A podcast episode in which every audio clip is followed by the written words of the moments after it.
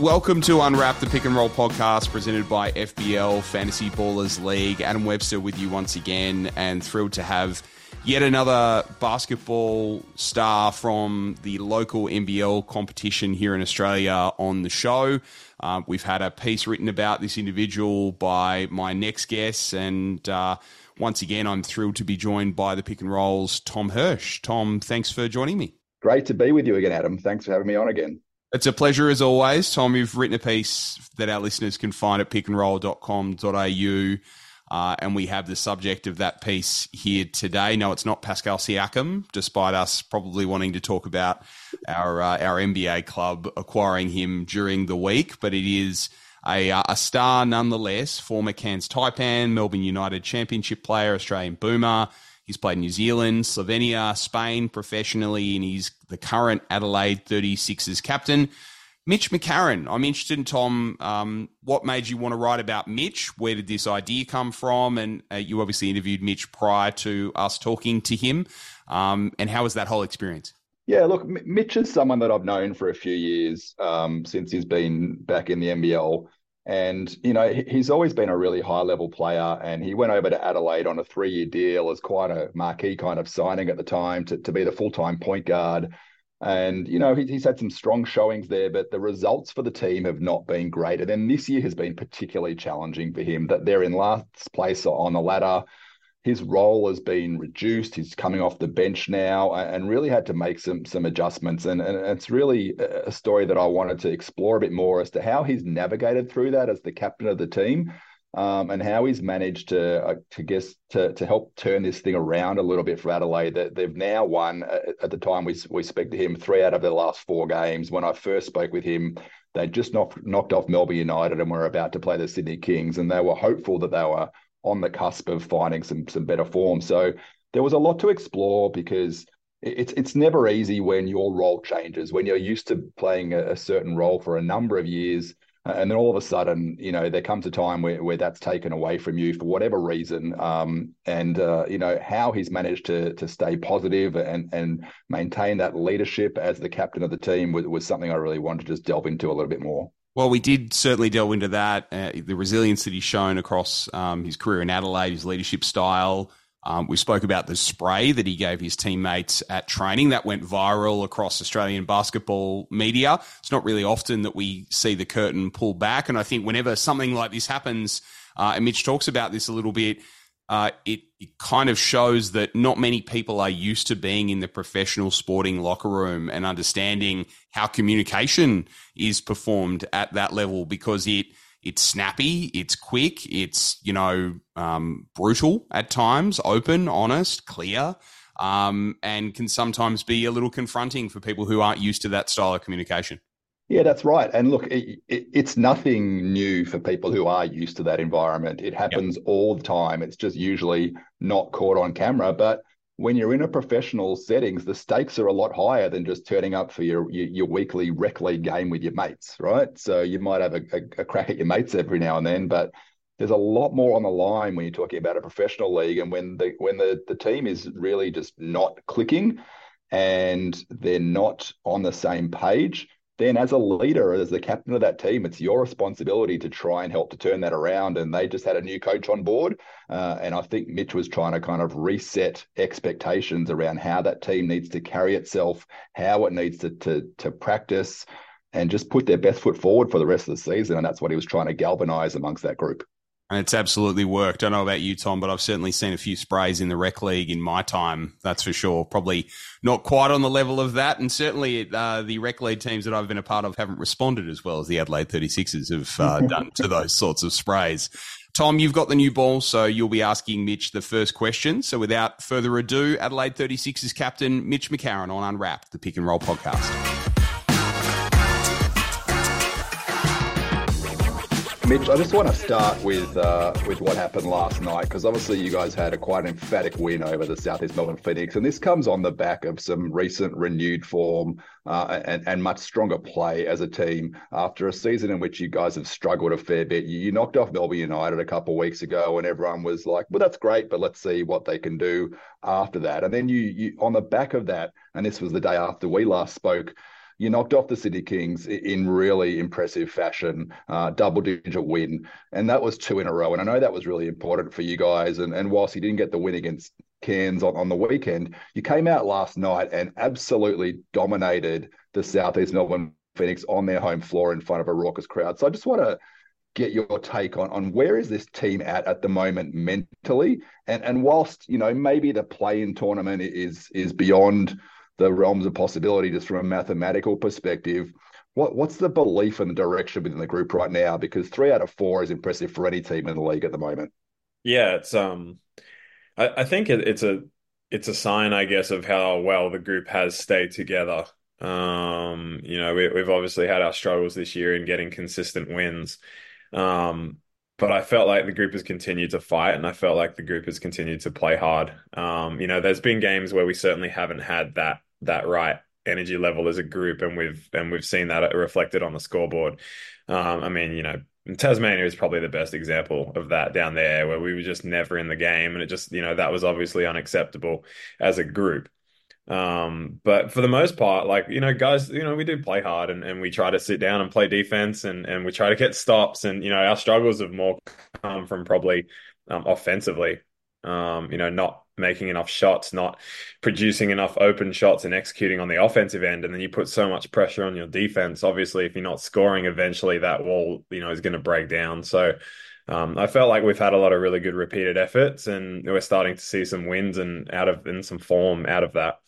And just as a follow up, like, how did that one last night feel for you guys afterwards? I mean, obviously everything clicked. You had some amazing individual performances, but really as a team, you locked in and you made life exceptionally difficult for them. And I know you've spoken about the importance of your defense kind of dictating how your offense then flows. Um, but how did you guys feel after that win last night?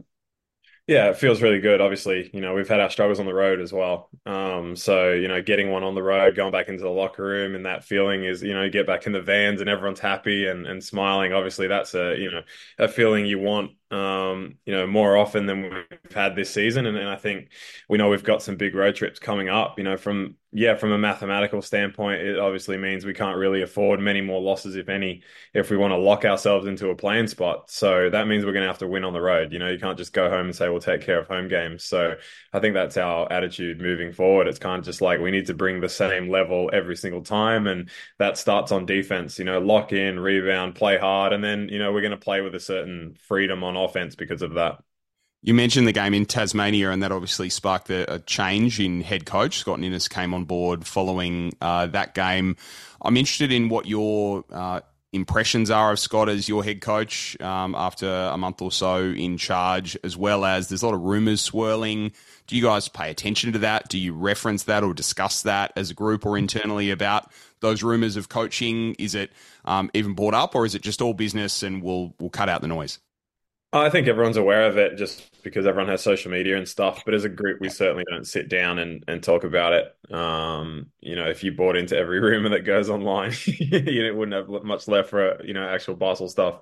Um, you know, we we obviously have, uh, like I said, found a little bit of form in the last few games, and I think the guys are playing hard for Scotty. Um, you know, as I mentioned in the article with Tom, you know, it, I don't think he's coming from a um, you know, over the top technical or analytical standpoint or anything. You know, it's it's often um, very basic, and I don't mean that in a bad way. Uh, I just mean, you know, it's it's the it's the basics that we're we're trying to attack. You know, transition defense, get back, match up, rebound, box out, look after the ball, and then offensively, it's it's it's very simple as well. You know, we are it, it's it's it's kind of obvious, I think, what we're doing at times, and that's okay because it seems to be working for us. You know, everyone knows where they need to be, and, and the ball's in, in certain guys' hands, and, and they're playing really well with with high usage. So that's been good for our group in the last few weeks against some really good teams. So you know, if it's working, it's working. Indoor sports are often played on dusty, dirty, or humidity affected courts. Lack of grip hinders an athlete's performance. To be at your best, choose GripX. GripX is a new high performance shoe grip spray using a special locally tested and patented formula. A couple of sprays of GripX on the soles of your shoes provides athletes with confidence via reliable stability, movement, and accuracy. Used by athletes at all levels and abilities on hardcore sports such as basketball, futsal, squash, volleyball, and badminton, GripX does not affect natural movements but supports controlled actions when surface conditions aren't great. GripX is available in five amazing scents, including apple, vanilla, and orange. At just $17.95 each, make sure you're ready to take the court anytime, anywhere thanks to GripX. Available only online at grip-x.com.au. Do you think at times of turmoil, simplicity is kind of the answer, bringing it back to basics so that guys don't have to, you know, um, think too hard about what they have to do and focus on their strengths? You spoke about, you know, the simplistic approach and how it's obvious, but it's working. Um, teams can't stop you from doing it. Yeah, I mean, obviously every group's different. Um, you know, they have to make that decision at the time and the personnel that they have. You know, I guess the adjustment that was made was you know, certain guys like myself have sat more um, and we're off the ball more. Um, you know, the ball's in Trey Kell's hands, and he's responded really well to that. He's played really well with the ball, and um, he, you know, he gets everyone involved as well, and so his numbers are up from that standpoint. But he's definitely found his groove again as a player um, because of that. I think he's got his confidence going. Um, and then you see other, you know, guys like Isaac Humphries has just had a massive, or you know, month, but especially the last few weeks has just really gotten back to being the best version of himself as well. And then, um, obviously, DJ is always going to be a threat. So I think everyone knows that's kind of been our top three scoring threats. Um, but if everyone else is doing their job and our spacing's right, then you know other guys will get opportunities, as we saw last night. You know, KG was awesome. Um, you know, I thought his energy and um, yeah, his shots went in, of course, but just his energy on the boards and defensively um, has been great for a while now. So it's great to see him get a reward. So it's just it's just guys just being ready to play. Um, it, you know, everyone won't do everything, but that's okay. If we're winning, then that's okay. Tom, I'll use any excuse to bring up Kyrin Galloway on a podcast. I think it's probably the 150th time I've done so the last couple of years. Fair enough. Um, Mitch, one of the things we spoke about um, as part of the article was how challenging this year has been for you personally. And you said to me it may be the most challenging year you've had as a professional player for various reasons. One, because the team's not been performing well. And then obviously more recently, your roles change. And you're someone who's started for the majority of your NBL career. And, and now you're coming off the bench playing much more limited minutes and, and, a smaller impact in terms of usage and, and I guess plays called for you and things like that. Um, how have you navigated through those changes and, the turmoil this season and, kind of stayed resilient? Um, and you know, one one thing that we also spoke about was the importance of you kind of staying positive and and and showing leadership as the captain of this team, and that can't waver no matter no matter what's going on with you personally on the floor. So, how have you navigated through that whole period? Uh, yeah, I guess from my perspective, it's you know it is challenging in, in in the sense that you want to have a big impact. You know, everybody always wants to play, obviously, and um, you know, I felt like anytime that we're having a, a losing season, I'm I'm probably not going to be quote unquote happy. Um, you know, regardless of how well I was doing individually, is irrelevant. You know, I want to win, and um, you know, I know a lot of guys say that, and that's you know they're probably telling the truth. I guess I'd just never be happy in, in an individual season. Maybe I tore it up, I, I wouldn't be happy unless we were winning and doing well as a team because my game, I think, reflects that. Um, getting others involved and, and sacrificing at, at, times. So I guess from the starting standpoint, you know, when I, when I played at Melbourne United, the intention was never really for me to start. Um, you know, we had I was meant to come off that bench and and be the guy that, you know, filled in for what we needed at the time. Maybe that was a bit of ball carrying, maybe that was on the wing guarding, you know, a, uh you know, whatever it was, a three man or a two man or a one. Um, and just because of injuries and just because of roster build at the time, I ended up um, starting probably more than that was intended. You know, Casey Prather went down at the beginning of the year, so I slotted back in. Um, you know, DJ Kennedy in my first year, they ended up playing him as a four instead of a three, so then I went to the three. Um, you know, in Cairns when I was with Fernie, same thing. I, I, the intention was for me to back up Gliddon, and I ended up starting at the three. Um, so I've never really like looked at it from a standpoint like I'm a starter and I'm going to be off if I'm not. Um, I, I, just do. I just want to help the team. Um, so if that's in 10 minutes a game and I'm running around and I'm playing defense and I'm not don't have the ball in my hands, then that's just what my role is for this group at the moment. And if we're winning, I'll be happy. How do you main focus and positivity through those challenges? Like, what do you draw on in terms of your own experience or mentors or whatever the case may be to to try and maintain that not only the leadership role, which I'll ask you about in a sec, but just your your own focus and positivity? Uh, I think just getting back to the fact that like obviously it's more complicated than this Um, you know, in terms of like, you know, players are getting salaries and, you know, you, you start to add up who should be doing what based on their salary. Um, I, I kind of look at it from the standpoint of, you know, once the once the team's locked in, um, you know, that team, that group of guys has to get the job done, you know, one through 12. And if that means that, you know, and the best teams that I've ever been on have been like this, you know, if a guy's rolling and he's getting the job done, I'm not salty at him for that, you know, as a teammate, and nor should I resent him if if he's playing ahead of me because he's doing really well. You know, I should be happy for him and and my job now is to try and bring that same level and improve it. Um, so again, like if we're doing the job as a team, like in the past, you know, we've won three out of four. We felt like we we should have got the one in Cairns without, you know, discrediting them. You know, we kind of let that one slip, having another big lead.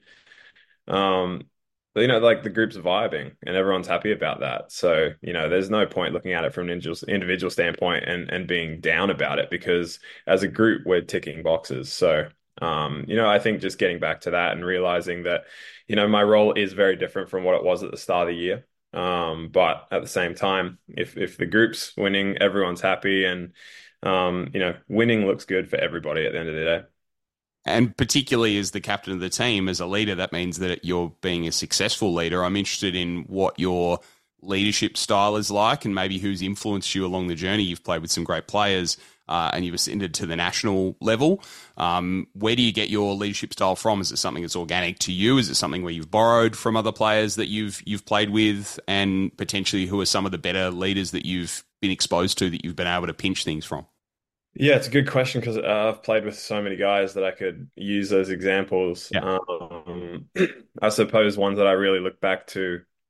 My first year in Spain, um, the captain was Urko Otegui, um, an older guy, and um, he was he just had the group, I suppose, in in terms of like he had relationships with everybody, and I noticed that from an early, you know, he put time and energy into that. Um, you know, he wanted to get to know people, he wanted to get to you know know about what what they liked, and um, you know, he treated everyone fairly. Um, and I always thought that was really respectable because, you know, us as, you know, imports, it would have been easy to just treat as imports, but um, he never did. So um, I was the young guy. I learned a lot from him that year. Um, and for example, you know, I, I, would just spend a lot of time cutting on that team in Spain. You know, I was I was in corners and I didn't have the ball in my hands. Um, but that didn't mean he didn't have conversations with me about, hey man, like you know, you can get this back cut here. You know, you can get this. This would be really good for you. It didn't matter how much you were playing. It was still trying to help guys. Um, and I felt like that that kind of fitted in with my kind of personality as well as I got older. You know, just building relationships with, with guys and getting to know everybody. Um, I'm not this, you know, alpha leader who's just going to come out and call out people every single day. It's not really who I am. So if I tried to force that, it just wouldn't look good anyway.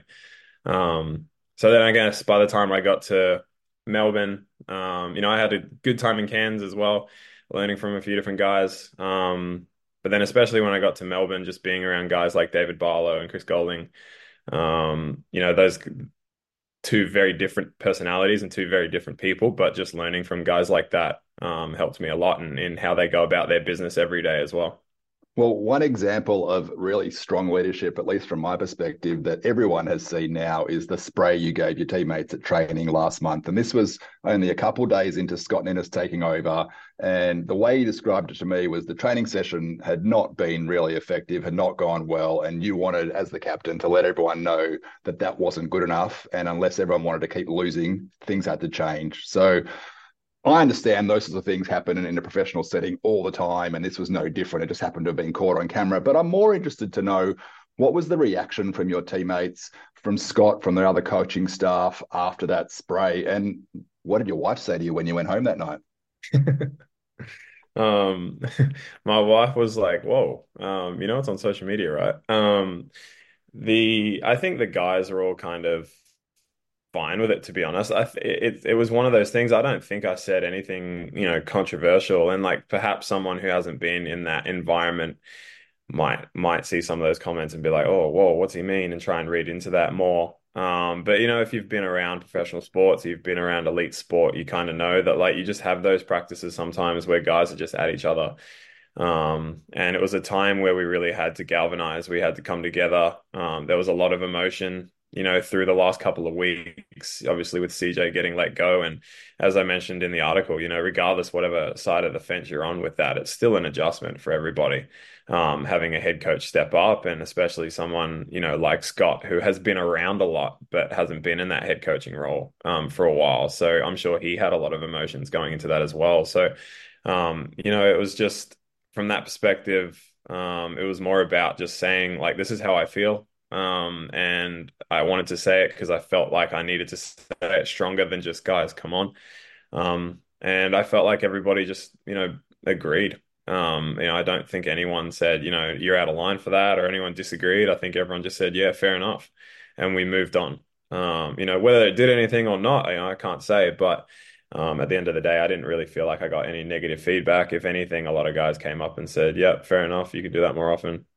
I'm interested now. You're in the middle of a season, so we won't go into depth on free agency, despite that being something that's pending for you. And it's a question that Tom asks you in the article. You can go to pickandroll.com.au to read more about that. But I'm interested not in your decision and not in the upcoming decision, but more on reflection of how have your priorities changed since you were last a free agent uh, three years ago and does you know that influence your thinking what what do you value in your basketball experience now regardless of um, where it is and obviously winning is is going to be uh, chief among that but how is how have you changed over the last three years? How have your priorities and and what you value changed?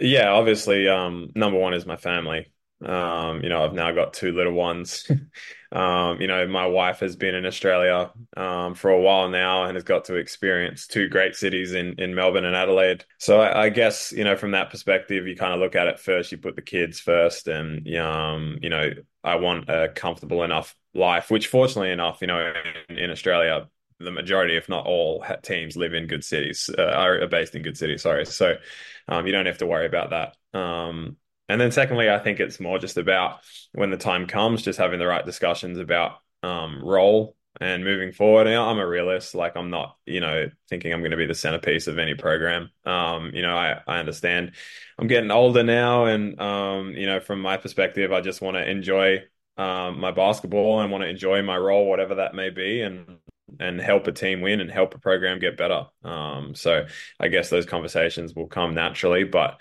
um, yeah, I haven't put too much thought into it, honestly. Um, you know, it's it's more about just trying to grind it out right now and get these wins and um, you know make a little plan and push.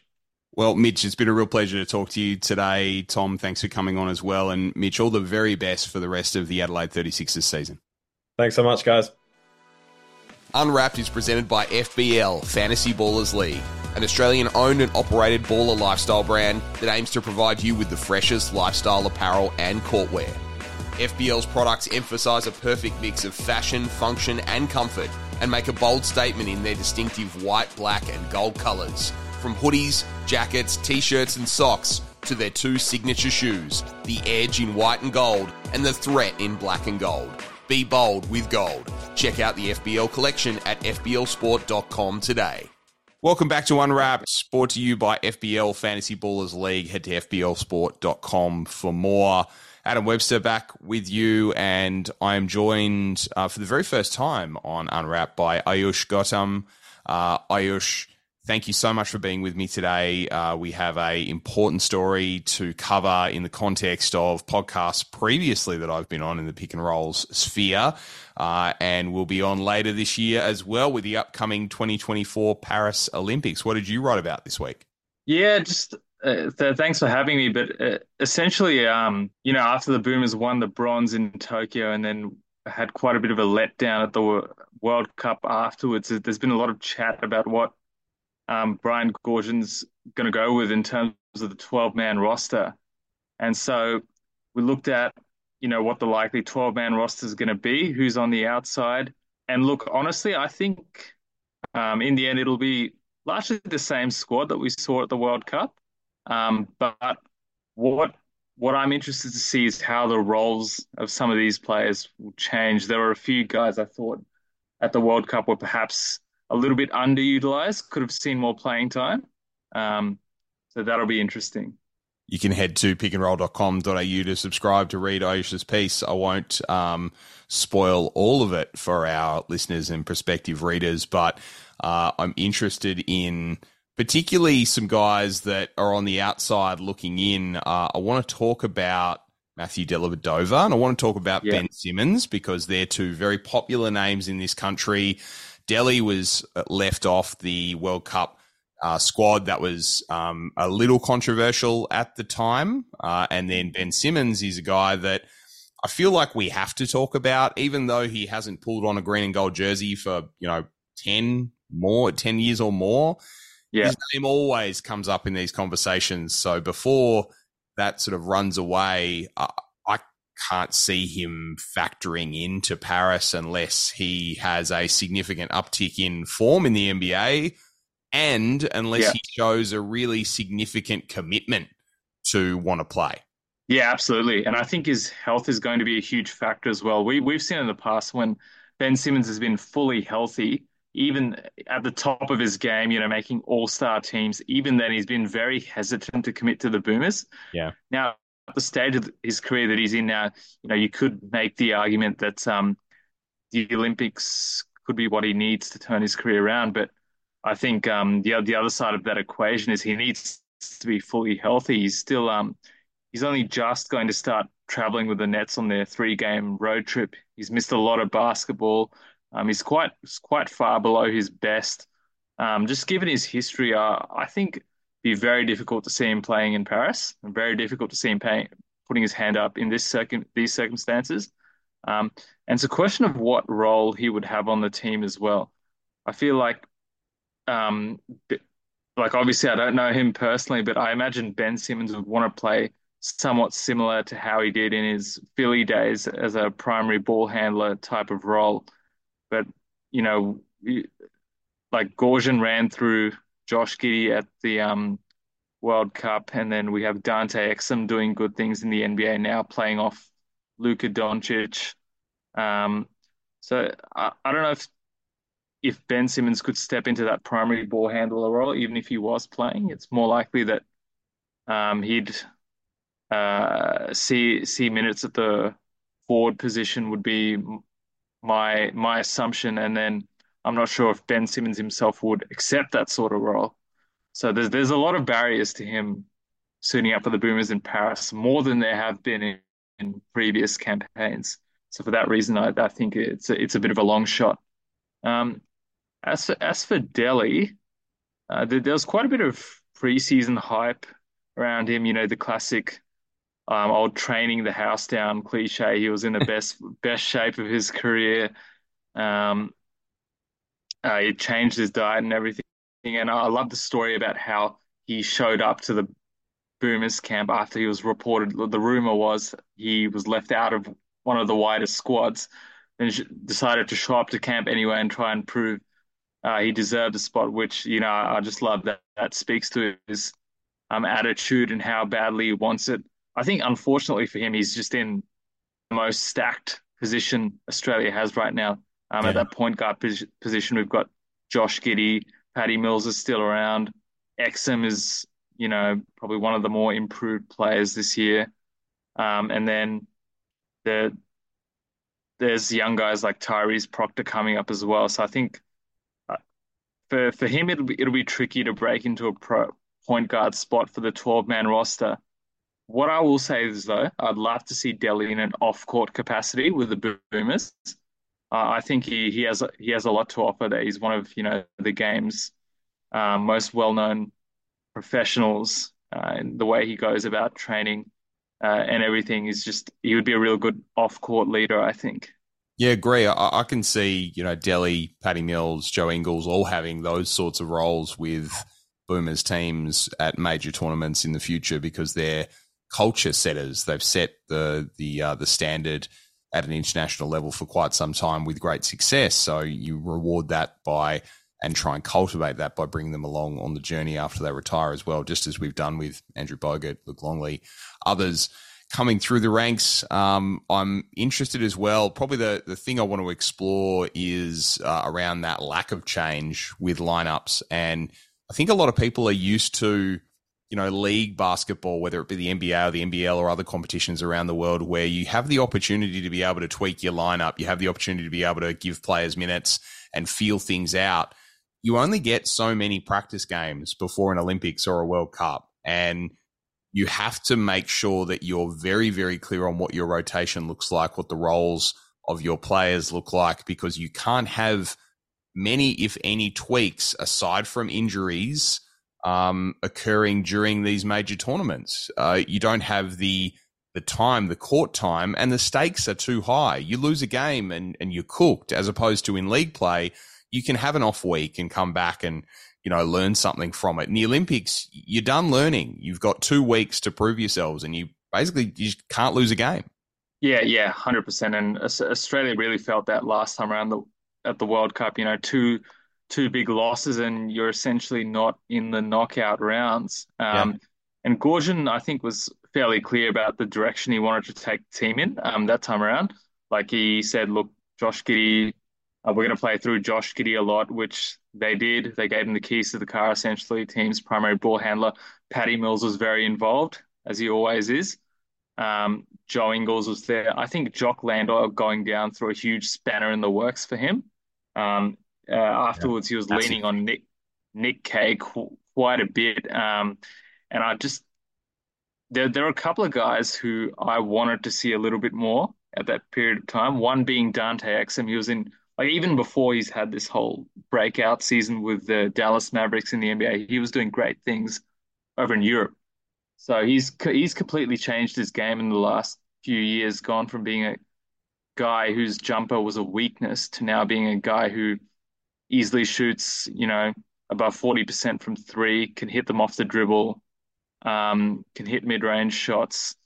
Um, and the other guy was Duop Reath, who, again, with Landale's injury, he was a guy that I really expected to step up, but then didn't see a lot of playing time. And then he's gone on to do great things with the Portland Trailblazers this season, um, having sort of a breakout year of his own. So the, these are the two guys who I really want to see step up in Paris it's interesting to me to watch Nick Kay from Tokyo to the uh, the Japan portion because Australia didn't make the Philippines portion of the World Cup and the drop off in form that we experienced there. It's a bit of a worry because you rightly point out in your article that Brian Goorjian trusts Nick Kay and goes to him quite often uh, in the rotation. Uh, and I'm interested because you've got Xavier Cooks as sort of on the bubble of this tournament. And I'm not speaking ill of the B League. It's a, you know, a world class competition. But at the same time, if you're not in the NBA, if you're not in the NBL, um, that can, I think, hurt you at an international level because you're not in one of the top two or three competitions in the world. Do you think that there's something to be said for players staying in the NBL or, or trying to apply their trade in the NBA or G League um, and being able to sustain higher form over a longer period of time? Or do you think that's a bit of a storm in the teacup and, you know, Nick Kay, Xavier Cooks, they'll recapture great form if given the opportunity for the Boomers? Uh, you, you could be onto something there. I mean, at at the time, Nick Kay did have a great tournament in Tokyo. He was coming off a season with um a Spanish club, Betis, from memory. Yep. Um, uh, but uh, I'm not sure if that's 100% the root cause. Like you know, with these with these tournament games, you're always talking about a sa- small sample size of you know three, four, five, six games um, over which any player, no matter how good they are at their baseline, can get hot or go cold. But I think that that there, there definitely is an aspect of that uh, involved. Um, I'm not sure if the B League is the best competition to be ready to step up as opposed to the NBL or uh, NBA. And I think another guy who felt that was Brock Motum, who was like, in terms of stats, like output wise, he was performing close to the level that Nick Kay was, but then yeah. couldn't get a look in for the Boomers. So could be something that Goorjian's already aware of. Maybe he's already factor starting to factor that into the equation. Yeah, and an interesting test case for Xavier Cooks, who was Australia's leading rebounder in the World Cup, and really, you know, played a role in Jock Landale's absence to um, clean the glass and and had some really really strong stretches. as you say in your article, hasn't been able to necessarily recapture that level of form in the B League. Um, but uh, if we see, you know, the continued form from the World Cup of Nick Kay, if we see a slight decline from Xavier Cooks, there might be something to that. Or, you know, both of them could come out and dominate. Um, I'm interested in what your expectation is for this Boomers team heading into Paris, particularly given the star power that's going to be evident in that tournament. We've already heard that you know the US is sending a very very strong contingent of you know superstar players um, that all want you know European endorsement um, contracts and and that sort of exposure in that market. They don't necessarily get a whole hell of a lot um, being in the NBA. Uh, we've heard, you know, Joel Embiid obviously potentially interested. Um, Giannis Antetokounmpo will come back. Nikola Jokic will come back, reigning uh, multiple-time MVP and Finals MVP. Uh, the star power in this tournament will be unlike any other. Um, so with that weight of expectation coming off a bronze medal in Tokyo, uh, there's seemingly quite a long shot that the Boomers can replicate that at this point. Yeah, definitely. Um, like no, no question, the Boomers have gotten a lot better um, over the last five, ten years, at least on paper, in terms of having NBA names. But you know, so have other teams. You know, you look at another team we haven't mentioned yet is France. They're going to come through with Vic, maybe not this Olympics, but long term they'll come through with Victor Wembanyama. Yeah. Um, Killian Hayes is getting better. There's a guy Zaccharie Risacher is getting drafted next year. Alex Sarr. Alex Sarr, still have Gobert on the books as well, Evan Fournier. So, look, they're always going to be in the mix as well. Um, never rule out Spain. Serbia, as you mentioned, with Jokic will be very hard to beat. I think, given what we did achieve in Tokyo, the expectation will still be to at least compete for a medal. I think yeah. if we missed out on the knockout rounds again, that'd be a bit of a disappointment. Uh, yeah, especially just the, the names that we have on paper, the amount of NBA talent there, got Giddey, Exum, Reath, Ingles, Green, Thybulle, um, just Daniels, so many. Like we've done, I don't think we've ever had this many NBA players on the roster. Yeah, I think it's it, the the difference. I think between Tokyo and Paris is we've got more NBA players, but we don't have as many NBA minutes potentially this time around. I mean, Patty Mills not playing as many minutes. Joe Ingles not playing a you know a strong role uh, anymore, whereas uh, coming off Tokyo, he was you know still able to to have a really strong starting uh, role. Um, you, you go down the list: Green, Exum, Thybulle, Reath. Um, is getting a lot of playing time this season. Landale hasn't been able to get playing time. Daniels is sort of in and out of the lineup based on injuries. So um, probably you know, more NBA players but less average minutes is is the call out for me in this lineup, and it'll be interesting to see how they're able to acclimatise themselves with teams that are fielding, you know, many players with starting NBA talent. Canada's the one that we didn't mention as well. I mean, they were yeah, yeah. lit the world on fire in the World Cup, and they've got arguably one of the very best players in the world in Shai Gilgeous-Alexander. So uh, they have more talent to come in potentially that didn't make the World Cup either. So it will be an incredibly star-studded Olympic Games in Paris uh, this year. We'll of course bring you um, all of that news across pickandroll.com.au and Unwrapped, as well as potentially the podium pod as well. Um, Ayush Gautam, thank you so much for joining me. Uh, thanks for being on the program. But before I let you go, I'm keen on asking you the same question I asked a couple of your colleagues, uh, Haley uh, and Daniel last week. How did you get into basketball writing? Tell me a little bit more about how you you know came into to this role with the pick and roll, your passion for the sport, um, and uh, what led you to having a passion for writing about hoops. I think I really got into the scene, especially in Australia, maybe around the early 2010s. It was when Dante Exum and Ben Simmons were coming through. They were in high school trying to get into the NBA at that point in time. And yep. like back then, that was a big deal because there there weren't many Aussies that had made that leap at a point in time. It was pretty much just Bogut and Patty Mills at that that point in time. And then, you know, with that wave, you had Ingles that came through a few years later, Aron Baynes. I, I sort of, yeah, really got into the hype around that whole time. Like, always been an um, uh, an NBA fan, but more specifically an Aussie hoops fan with the wave that started with Dante Exum and Ben Simmons. That was pretty much what got me into it. Well, we look forward to having you many times over on Unwrapped. Thank you for joining me and uh, look forward to hearing more about the lead up to Paris 2024. Thanks, mate. Thanks for having me on.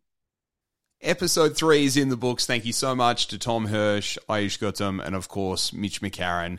Best of luck with the Adelaide 36ers season. We've got more exciting guests and great stories coming up for you. Make sure you head to pickandroll.com.au and subscribe. This has been Unwrapped, the Pick and Roll podcast. I'm Adam Webster, and I'll see you again next time.